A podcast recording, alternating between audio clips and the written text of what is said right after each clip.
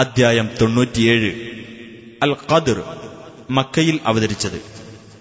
ഖദർ എന്നാൽ നിർണയം എന്നാണ് അർത്ഥം വിശുദ്ധ ഖുർആൻ അവതീർണമായ രാത്രിയെ അഥവാ നിർണയത്തിന്റെ രാത്രിയെ സംബന്ധിച്ച് വിവരിച്ചിട്ടുള്ളതുകൊണ്ടാണ് ഈ അദ്ധ്യായത്തിന് ഇപ്രകാരം പേർ നൽകപ്പെട്ടത്. ബിസ്മില്ലാഹിർ റഹ്മാനിർ റഹീം.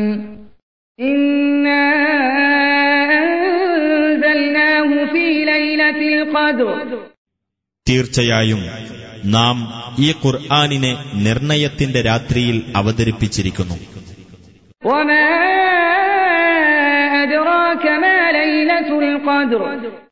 നിർണയത്തിന്റെ രാത്രി എന്നാൽ എന്താണെന്ന് നിനക്കറിയുമോ?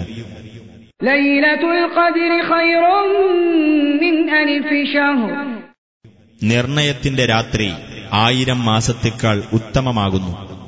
تنزل الملائكة والروح فيها بإذن ربهم بإذن ربهم من كل أمر മലക്കുകളും ആത്മാവും അവരുടെ രക്ഷിതാവിന്റെ എല്ലാ കാര്യത്തെ സംബന്ധിച്ചുമുള്ള ഉത്തരവുമായി ആ രാത്രിയിൽ ഇറങ്ങിവരുന്നു سلام هي حتى مطلع الفجر പ്രഭാതോദയം വരെ അത് സമാധാനമത്രേ